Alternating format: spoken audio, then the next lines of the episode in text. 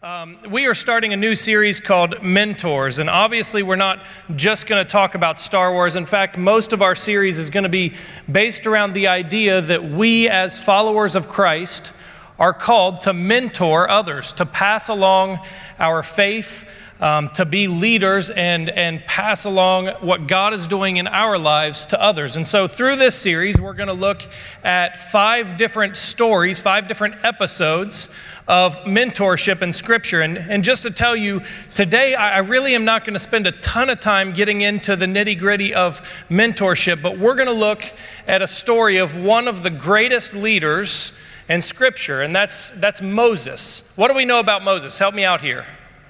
What do we know about Moses? Tell me about his story. Say that again. Very humble, yes. What happened in his story? Come on, help me out. What's that? Stuttered. Stuttered. Okay, he had trouble speaking, yes. Delivered the Ten Commandments. The burning bush, yeah. So, so Moses is a great leader in Scripture. And, and there, what we're going to do today is we're going to look at his leadership. But before we do that, I just want you to know Megan's going to be mad at me for this. It's easier to ask for forgiveness than permission. But um, I want you to know that when we, when, when we preach messages, when, when you preach, the word and the stories come alive in your life. Sometimes that's because God brings conviction or teaches you something through it. Well, last night I was sitting in my living room, and it was right before I went to bed. I decided I was gonna, just going to watch a few shows. And so I'm sitting there watching a show on TV, and, and I look up, and there are two flies just circling around the light where I'm sitting. So this is not, we don't usually have an issue with flies. But if you're not familiar, I mean, part of Moses' story is that he led the Israelites out of Egypt, and there were 10 plagues, and one of those plagues was flies. And so last night I'm getting ready to come and preach about mentorship, and all of a sudden there's two flies up in the ceiling. So I got out my lightsaber. This is the closest thing I own to a lightsaber. Any of you have one of these? It's not a tennis racket. Okay, this is a uh, this is a like a fly swatter on steroids. So, this thing, if I press this little button, you'll see that little red light light up. That means there's electricity coming through the end of this. And if you just hit a fly with this thing, it like explodes. It's the coolest thing. And so I got my little trusty lightsaber out and I became a Jedi and I started to swat these flies. So I, I killed the two flies, put my fly swatter down, and, uh, and sat back down and started watching a show. And all of a sudden, about five minutes later, there were three flies. I had killed the first two. There are three now. And so I get out my lightsaber and I go back to being Luke Skywalker and I'm swatting these flies. I kill three more flies and I'm like, oh man, what's going on? At this point, I text Megan. I said, Megan, we got a problem. It seems like the flies are multiplying. I go in the kitchen and there's like five flies flying around in our kitchen. And so uh, I'm not even kidding. Like over the course of a couple hours, I think I killed like 20 to 30 flies. And they were coming out of nowhere. Like I couldn't see where they were coming from. They just kept coming. And it was like I was living the plague of the flies and I was living the Jedi life, just swatting, because there's nothing more fun than seeing them pop, right? Uh, and, and, so scripture comes alive to us. But today we're going to look at the story of Moses. And really, I don't want to look as much about his mentorship of Joshua as much as I want us to get the basic concept of why we are called to mentor others, why we are called to pour our faith into others, what God is doing in us. And so we're going to start in Deuteronomy 34. And Deuteronomy 34, it tells us we kind of have a resume of Moses' leadership. And this is pretty incredible. So follow along with me here. This is Deuteronomy 34, verse 10. It says, Since then, this is after Moses has passed on, says, Since then, no prophet has risen in Israel like Moses, whom the Lord knew face to face, who did all those signs and wonders the Lord sent him to do in Egypt, to Pharaoh and to all his officials and to his whole land. For no one has ever shown the mighty power and performed the awesome deeds that Moses did in the sight of Israel. So, like, if we're talking about a leadership resume, if we're talking about, like, like when I die, That would be a pretty cool thing to have written about you, right? We're talking about the Bible here, and it says there's, there was never another leader like Moses who knew God face to face, who did these awesome signs, who, who did these things that had great power behind them. And so Moses was one of the most successful and one of the most accomplished leaders in the Bible. There were not others like him. And, and so we're going to learn a little bit today about leadership, but we're also going to learn about why it's so important for us to mentor and pass along to others. So, so we're going to keep a scoreboard here of what made Moses great. And then at the end, we're going to learn a few lessons. So, the first thing that we see from Moses' story, we're going to look through just parts of his story. The first thing we see is that it was God that called Moses. Let me say that again. I want you to focus on those first three words because this is important. It was God that called Moses. Last week, Pastor Dale preached and he talked about prevenient grace, this, this, um, this, this idea that God is working before we ever know it in our lives, that God is moving and that God is working on our behalf. And Moses' story is a great story of God's work before Moses ever knew it. And so God had this plan and God was working. And, and, and looking at Exodus chapter 3. It says, Now Moses was tending the flock of Jethro, his father in law, the priest of Midian. And he led the flock to the far side of the wilderness and came to Horeb, the mountain of God. Jumping down to verse 7. Moses, as he's leading the flock, has an experience, has an encounter with God. In verse 7, it says, The Lord said, I have indeed seen the misery of my people in Egypt I've heard them crying out because of their slave drivers, and I'm concerned about their suffering. So I have come down to rescue them from the hand of the Egyptians and to bring them up out of the land into a good and spacious land, a land flowing with milk and honey, the home of the Canaanites, Hittites, Amorites, Perizzites, Hivites, and Jebusites. And now the cry of the Israelites has reached me. I have seen the way the Egyptians are oppressing them. So now, go. I am sending you to Pharaoh to bring my people, the Israelites, out of Egypt. That's a huge calling. But Moses said to God, Who am I that I should go to Pharaoh and bring the Israelites to Egypt. This moment, this calling, what we see here, Moses is just out tending his flock, minding his business, and he has an encounter with God, and God says, I've got a job for you. I've got something for you to do.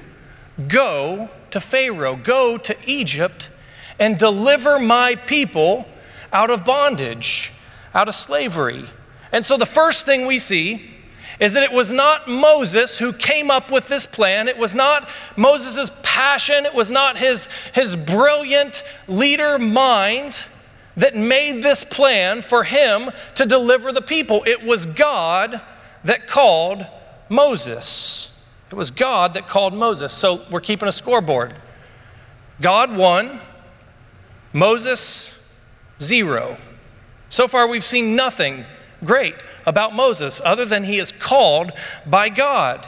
And so I, I, want us to learn from this. I want us to think about this in our own lives. Listen, none of us are here today because of our own doing. We are here because of the work of God in our lives.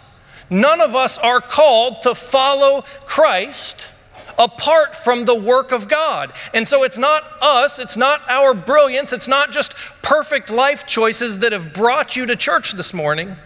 It's the calling and the work of the Almighty God at work in you. That's an important thing for us to understand.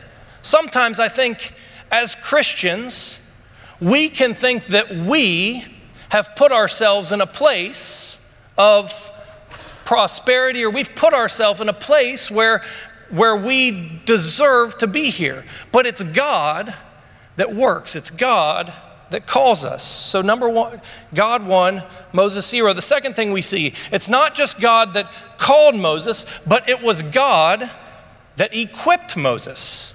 So, God shows up to Moses, and God says, I've got a big job for you. I want you to go. I want you to deliver the Israelites, my people. I want you to deliver them from Egypt, from Pharaoh. That's a huge calling. And Moses' reaction would be a lot like probably your reaction or my reaction. He was like, Who am I? I mean, we just sang that song, right? Who am I? Who am I to go and do this great thing? I'm just Moses. Can you imagine if God showed up to you today and said, I want you to go deliver people throughout the world that are in slavery and bondage. Can you imagine if God said, I want you to go take on the corrupt leadership? I want you to deliver my people from bondage. Moses immediately was like, You got the wrong guy. Who am I? In fact, he gets into a, a little bit of an argument with God or a, or a debate with God. He says, he says, But what, God, what if they don't listen to me? And God says, You know what? Let me show you my power. And so he does two signs. He says, Throw your staff on the ground. He throws a staff on the ground, it becomes a snake. And then he says, Pick it up. He picks it up and it becomes a staff. And then he says, Okay, now put your hand in your pocket. He puts his hand in his pocket. He takes it out and he's got leprosy on his hand. He says, Put it back in. Puts it back in and, and he's healed. And so we see the power of God at work. Moses says, What if they don't listen? And God says, I've got this. Well, that wasn't enough for Moses. Because then Moses said, But I can't speak. I'm, I, I'm not good enough of a speaker to do what you've called me to do. And God says, Don't worry, I will speak for you. And then Moses, this is my favorite part of the argument because I think we've all been here before. So they're going back and forth. And Moses' last thing is he says, Please, please send someone else. Have you ever been there with God before? Like, God, can you please like tap someone else's shoulder? Can you send some can you ask someone else to do what you're telling me to do? And God says, I've got this. And so God shows up and God calls Moses to this, this great thing, but it's not just that God calls Moses, it's that God equips Moses. Let's look at that conversation in Exodus 4. Verse 10 Moses said to the Lord, Pardon your servant, Lord. I have never been eloquent, neither in the past nor since you have spoken to your servant. I am slow of speech and tongue. The Lord said to him, Who gave human beings their mouths? Who makes them deaf or mute? Who gives them sight or makes them blind? Is it not I, the Lord? Now go, and I will help you speak and teach you what to say. So Moses' reaction is, I can't do it. I don't have the skills. And guess what? Moses is right. He did not have the capability in his own power to do what God called him to do. But God says, I've called you, I will equip you. And so let's keep score here. We got God, two, God called, God equipped. We got Moses, zero.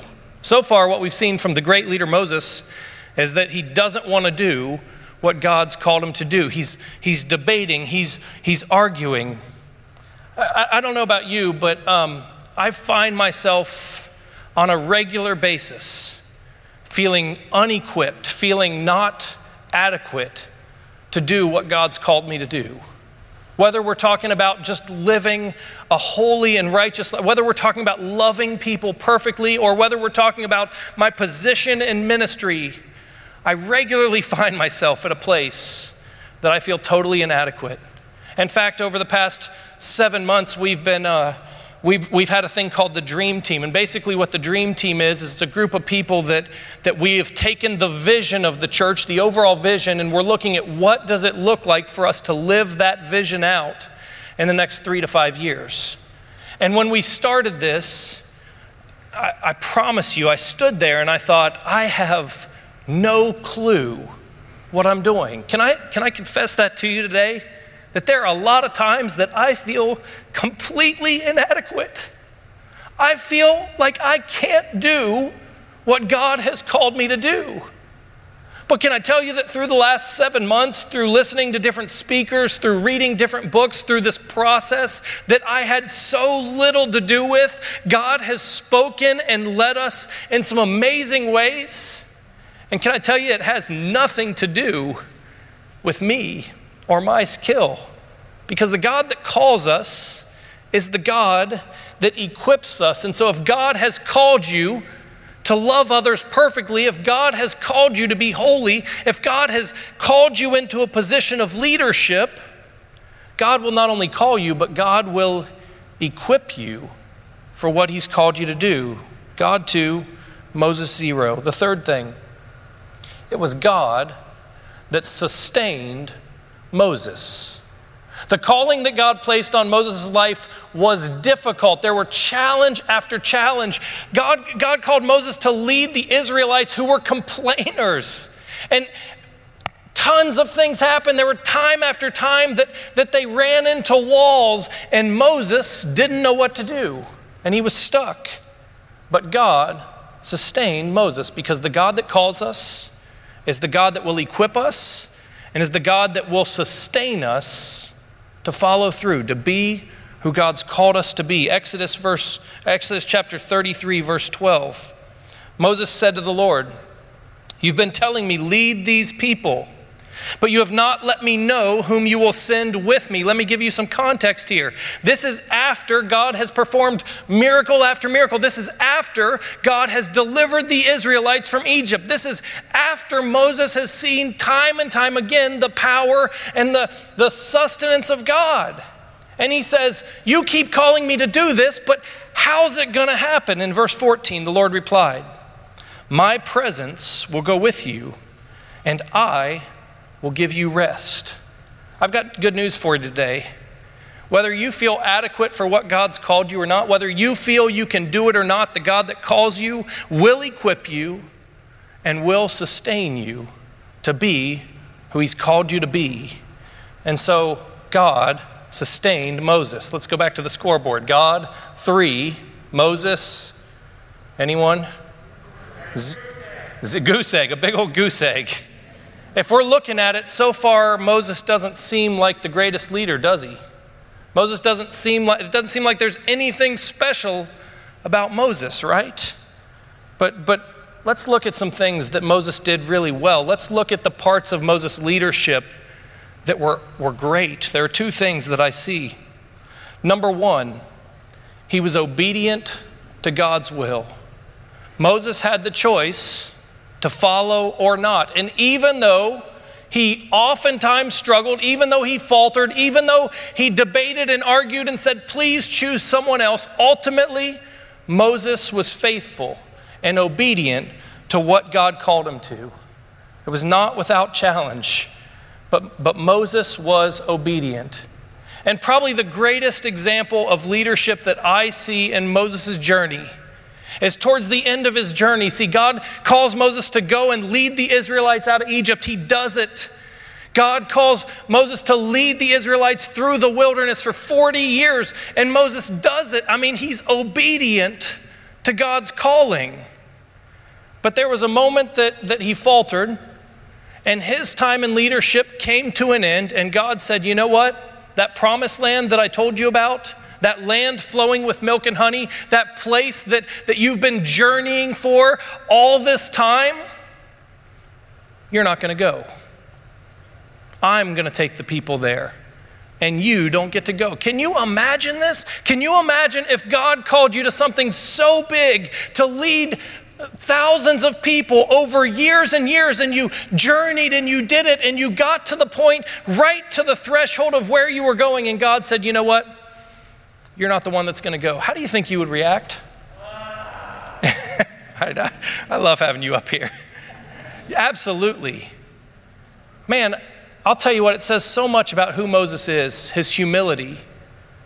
That, that he didn't fold his arms and walk away. He didn't say, All right, God, I'm out, I'm done, I don't want anything to do with you. But Moses was faithful and obedient. Many people, many Christians, many leaders in our day get confused about what the scoreboard is.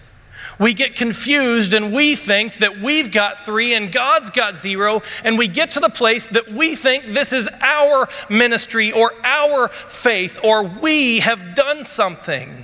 But the scoreboard reads God 3, Moses 0. You wouldn't be here if it wasn't for the calling of God. You wouldn't be here if it wasn't for God equipping you. And you wouldn't be here if God hadn't sustained you through the journey.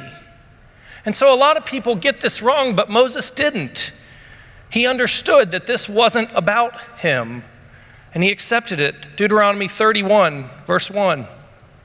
Then Moses went out and spoke these words to all Israel.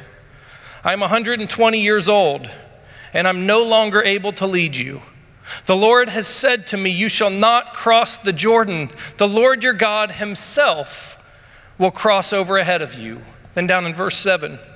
Then Moses summoned Joshua and said to him in the presence of all Israel, Be strong and courageous, for you must go with this people into the land that the Lord swore to their ancestors to give them and you must divide it among them as their inheritance. The Lord Himself goes before you and will be with you. He will never leave you nor forsake you. Do not be afraid. Do not be discouraged. Do you see Moses' attitude here? He put up with a lot, he was obedient. He walked, he journeyed, he led, he had a great track record. Even though the score is three to zero, Moses was faithful. And God says, You know what? That promised land, it's not for you to lead. And Moses says, Okay, okay. But not only does Moses say, Okay, he stands up in front of all Israel and he says, I'm not the one to lead you, but Joshua is. Let me ask you a question. How would you handle that situation? I mean, if you followed Jesus all this time, if you follow God's calling, if you've been faithful, if you've been obedient, and you've journeyed, let's say God called you to a great thing. I believe God's calling all of us to a great thing, which is to work for the kingdom. And you come to the place and God says, You're not going to get the, the fruits of it. Man, I hope my leadership, I hope my faith is strong enough to say, Okay, God, and to work for God's kingdom how could Moses do that? The reason Moses could do that is because it was never Moses' ministry in the first place. And he knew that. It was never about him. It was never about his greatness. It was never about his achievements. It was never about what he did for the kingdom. It was about the power, the calling, the equipping, the sustaining, and the power of God. And so Moses understood the most important thing I want to say to you today is this we are called to be stewards, not owners of what God entrusts to us. This is so important. I know the word steward isn't a word we use a lot in our language, but we are called to be stewards, to be people that see God's work and, and not manage it, not do anything on our own, but, but don't own it ourselves and claim it ourselves, but we know that it's God and we are stewards. We're to take care of, we're to pass along the work that God has done in us and through us. And so, if God has been faithful to you, if God has called you, and you've been in a relationship with God your whole life, it's God that did it. And you're not called to be an owner of that, to be selfish and hold it yourself, to be possessive. You're called to be a steward because God has done an amazing work in you. If you're in a place of leadership or ministry, it's not mine. This position, the leadership that God gives us, is not ours, it's God's. And so we are called to be stewards. We are called to pass it along. Not for our own glory. See, this mistake is made far too often that Christians, Christian leaders, we see it every day, become possessive and selfish of the things that God has done in their lives. But God calls us to steward the gifts that God has given us. And so Moses, the scoreboard may have been three to zero. Moses was not an eloquent guy. Moses didn't have it all figured out. He wasn't a great leader. He didn't accomplish anything on his own. It was all God and not Moses. But Moses was a faithful steward, an obedient steward of God's work, which leads us to the second thing. And this flows out of stewardship. Moses led for the big picture, for the future.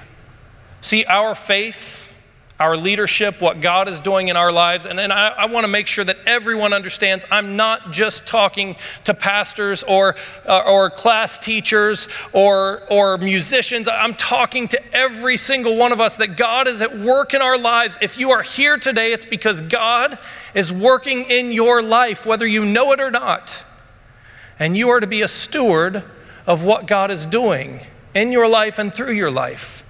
And so Moses was not just an obedient steward, but he led for the future. See, when God came to him and he said, Moses, you're not going to go to the promised land, they weren't stuck. They weren't in big trouble. Why were they not in big trouble? Because Moses knew it wasn't about him. And long before that moment, Moses started pouring in to others what God was doing. And so Joshua has already been trained Joshua is ready to step in and lead the people. Moses saw the potential in Joshua. Moses gave him responsibility. Moses set the example for him. He empowered him. And when God said, You're not going to go, my reaction would have probably been frustration. But Moses said, Okay, Joshua, you're the guy. And guess what?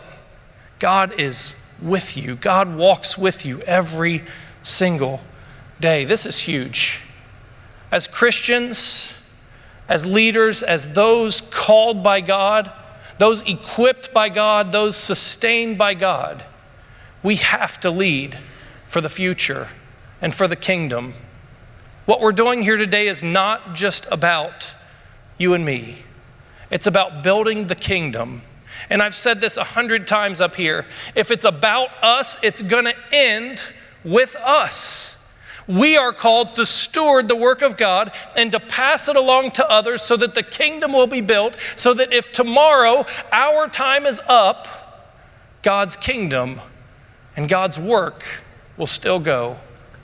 A few weeks ago, we had camp meeting. Um, camp meeting is a thing where the district comes together at the campground and we have services. And I went on Wednesday night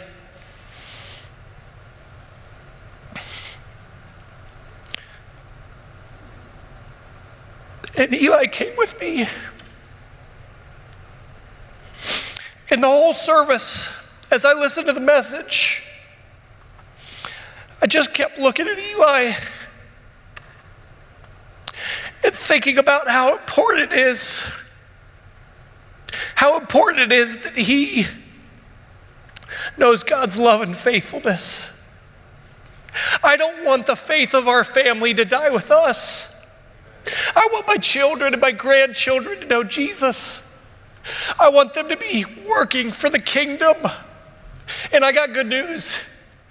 Friday night of camp meeting, we had our NYI service, our teen service, and some of our teens from this church led worship that night and did an amazing job. And at the end of that service, there was an altar call where the, where the preacher said, If you're willing to say yes, come down to the front. And guess what? Almost all of our teens were down there saying, Yes. We have the responsibility and the opportunity to steward the work that God is doing in us by passing it along to those that will come after us. I want to be faithful. If the work of God's going to continue in our church, in our families, in the kingdom, we have to be willing to pass our faith, to mentor those that will come after us. So here's the question today If your time was called on today, if you were at the end of your journey today, would the journey continue with others that you've poured into? Would your family continue the journey? Would those that you've impacted, those you work with, those here in the church? If you're in a position of leadership, if you had to stop that position tomorrow, who is it that would take up after you? Who have you been pouring into? Because God's work in our lives is not just about us, it's about the building of the kingdom, and we are called to pass it along to others.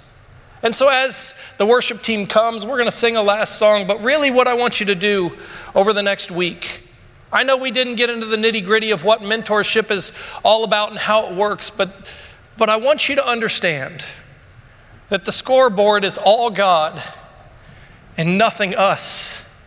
And that God has called us, and we are called to be faithful stewards of the awesome power and work that God does in our lives. And so I want to ask you to be in prayer and say, God, who do you want me to pour into? Who can I mentor? How can I pass the faith, the work that you've done in my life off to somebody else? And let's be faithful and obedient. We're not all going to be Moses, we're not all going to have that written about us. But my prayer is that each and every one of us will be faithful to steward the work of God in our lives. Father, we love you today. I thank you that you call. I thank you that despite all of my weaknesses and failures, I thank you that, that even though I bring very little to the table, Lord, that you call and you equip and you sustain. And so, Father, we love you. I pray that each person today will understand the work that you're doing in their lives and will understand the importance of being faithful and passing it along to others. We love you, Jesus. Amen.